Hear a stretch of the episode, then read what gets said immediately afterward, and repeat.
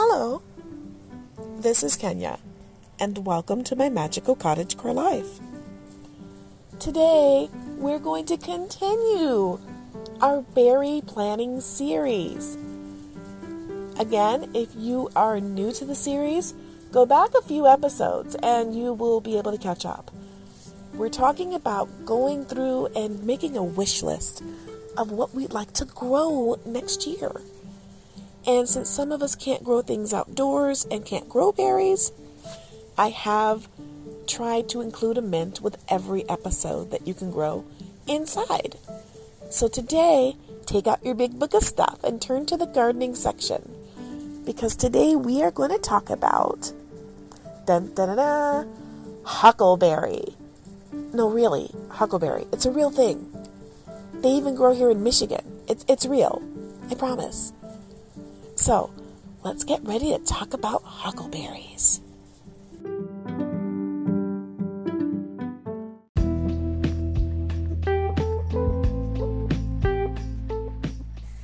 Now, for some of you who aren't familiar with that name, huckleberry, it's kind of funny. It's, it sounds silly, but it is a real thing. And I know that there's that controversial thing about uh, Doc Holliday saying, I'm your huckleberry, and people saying, no, that's not what he said in the film.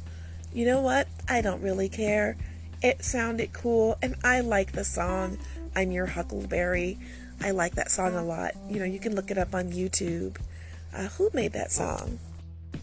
Oh, I know. It's um, it's a duet by two people on YouTube called the Huckleberry. No, it's called the. Wait a minute. It's the Pepper Tree Market. That's the name of the channel. The Pepper Tree Market. They make a really cute uh, doo wop style song called I'm Your Huckleberry. It's a cute song. Please check it out. But yes, huckleberries are a real thing, they do exist. And if you've ever heard of people talking about it, specifically in social media, you probably think they're only on the West Coast. But that's not quite right.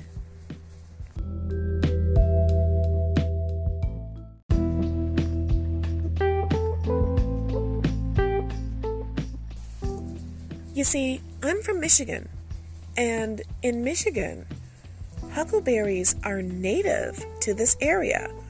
It's one of the tradable indigenous crops that often got people a little bit of sweetness during the harvest time of the year.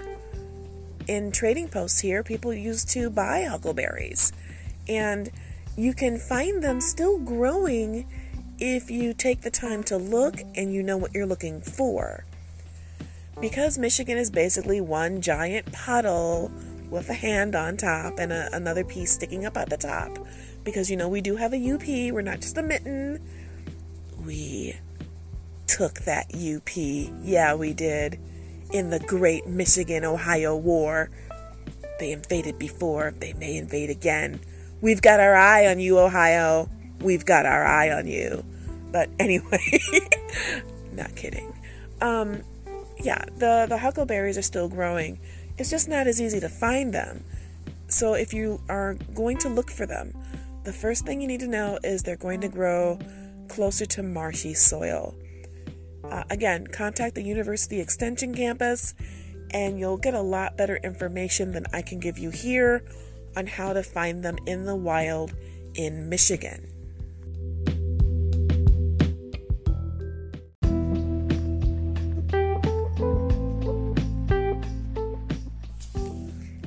Now, this is the part where I reach out to people who like a challenge. If you're going to try to grow huckleberry on your own, I'm just going to tell you, nine times is it's very very likely you will fail. Commercial cultivation has failed. Uh, most people, when they grow huckleberry plants, they never get berries, and part of that is because some things just don't grow away from their own soil. This is that wish part of my wish list where I would wish to be able to grow it, but in all practicality, more than likely I won't be able to actually get fruit from the huckleberry. And some of that is about the soil. Um, it's like when you used to like hear the old timers talk about gathering orchids. You could gather an orchid, but it didn't mean it would survive unless you dug up enough of the dirt around it to keep it alive. Now they know how to do that, but we still haven't quite gotten down a certain uh, expertise in being able to transplant, keep alive, and propagate the huckleberry.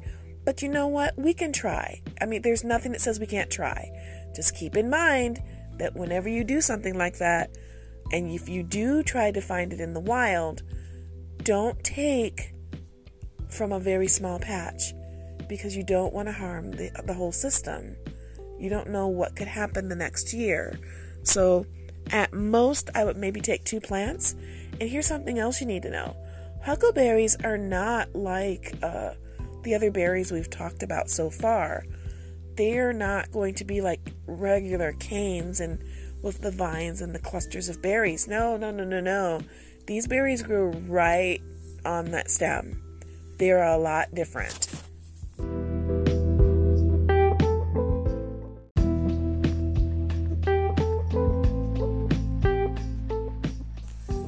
the roots are going to be shallow, but they're going to like spread out, like they're going to radiate like a sun. So, one of the things you would have a challenge in doing is making sure you don't cut off too much of the roots so it couldn't survive. You'd have to take up a lot of dirt around it undisturbed if you're really going to make a go of this. I would imagine that the best way to do it would be to have a yard that's similar to the conditions where the huckleberry plants are growing. And then, and I'm not kidding about this, I'm absolutely serious. Take something like a backhoe or like a like a bobcat and try to dig up as much of the dirt around it and under it as possible. Like scoop that bad boy up, and then immediately uh, burlap burlap bag it and tr- take it to where you're going to transplant it as soon as possible and see if that would work. I can't guarantee it would, but it would be good to try, you know? Um, if it works for you, let me know and let the extension know. But here's the thing huckleberries aren't common, they really aren't. And you have to know when to look and preferably where to look to find them. Also, you don't want to destroy a big patch because they're not as prolific, they were not as common to find as they used to be. Again, with all this development, it's kind of ruining things. So, you want to be careful that you don't do irreparable harm in your quest for the huckleberry propagation. I wonder if it would be possible to just try to get permission wherever you find it to maybe help propagate the patch there. So again, you know, it's it's not something that's going to be easy, but it's worth a try.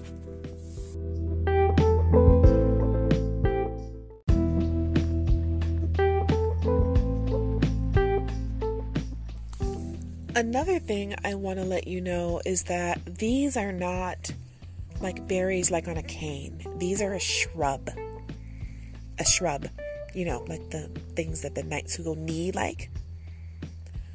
Why are you staring at the podcast that way?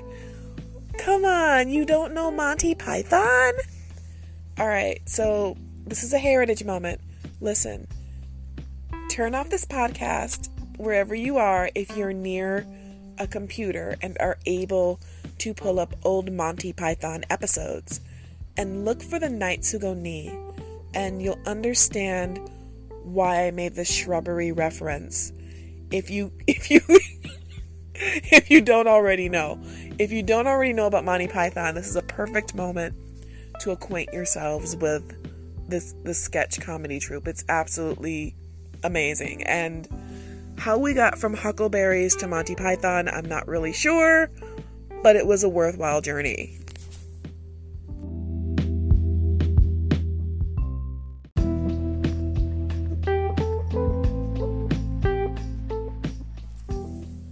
Now, you know how I am about Latin names, and many of the berries we've talked about in the last few episodes are pretty common, so I haven't gone way out to give you the Latin name. But you know that I'm a stickler when it comes to wild foods and being sure of what you're eating. So, in this particular one, we're going to give it a shot for me to pronounce it properly for the Latin name. So, I believe we're going to say Gaylussacia baccata, and that is the Latin name for the true Michigan huckleberry. Now, I know you're going to be able to find huckleberries for sale as cultivars for the plants in different uh, nurseries in Michigan, but that, that most of the time they're not the same. They're not the same. I'm just going to be honest, they're not the same huckleberry. It is almost impossible to get a true Michigan huckleberry in a nursery. I'm not saying it is not doable ever, but it's almost impossible. So if you're going to buy huckleberries here, make sure that you get the Latin name. More than likely, that's not what you're buying. Okay? And it's not going to be a blueberry. It's going to be a berry that's blue but almost black. And it's a lot larger. So, again, be careful what you buy and uh, maybe just uh, stick to buying them from a good source.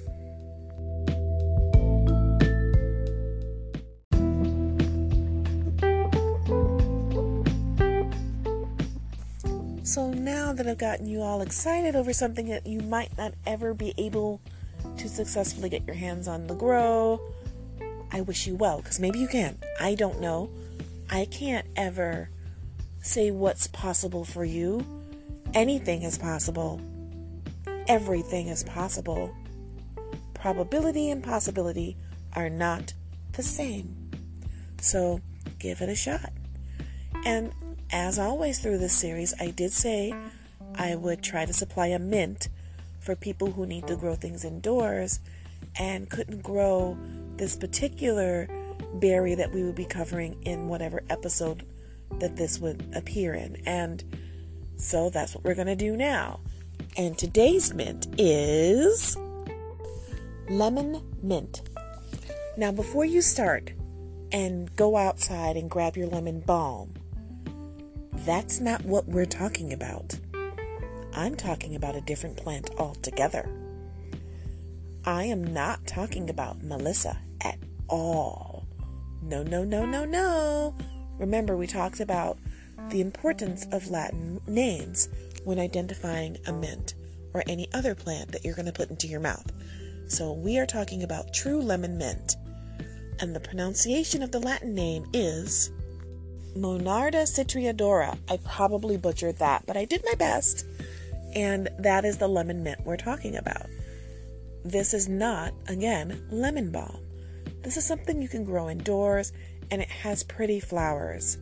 It is not going to get that weird prickly thing that you get with lemon balm sometimes. It's very nice, it's very um, flavorful. So, this would be something you can grow indoors, and you could probably add it uh, as a nice little tea to accompany huckleberry pie, especially if you can't grow them and have to order them online.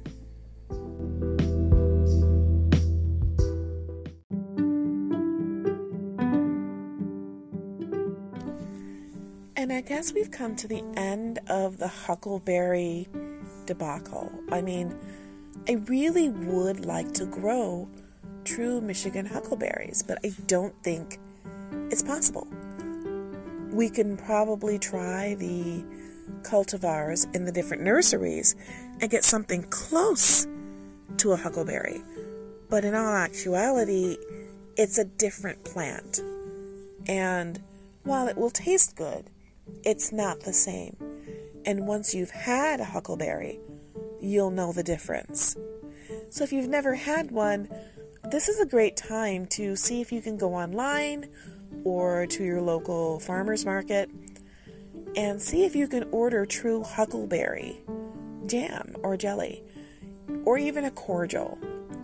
Just keep in mind that they may not know the Latin name either, and they may be selling you something that's not a true Michigan huckleberry.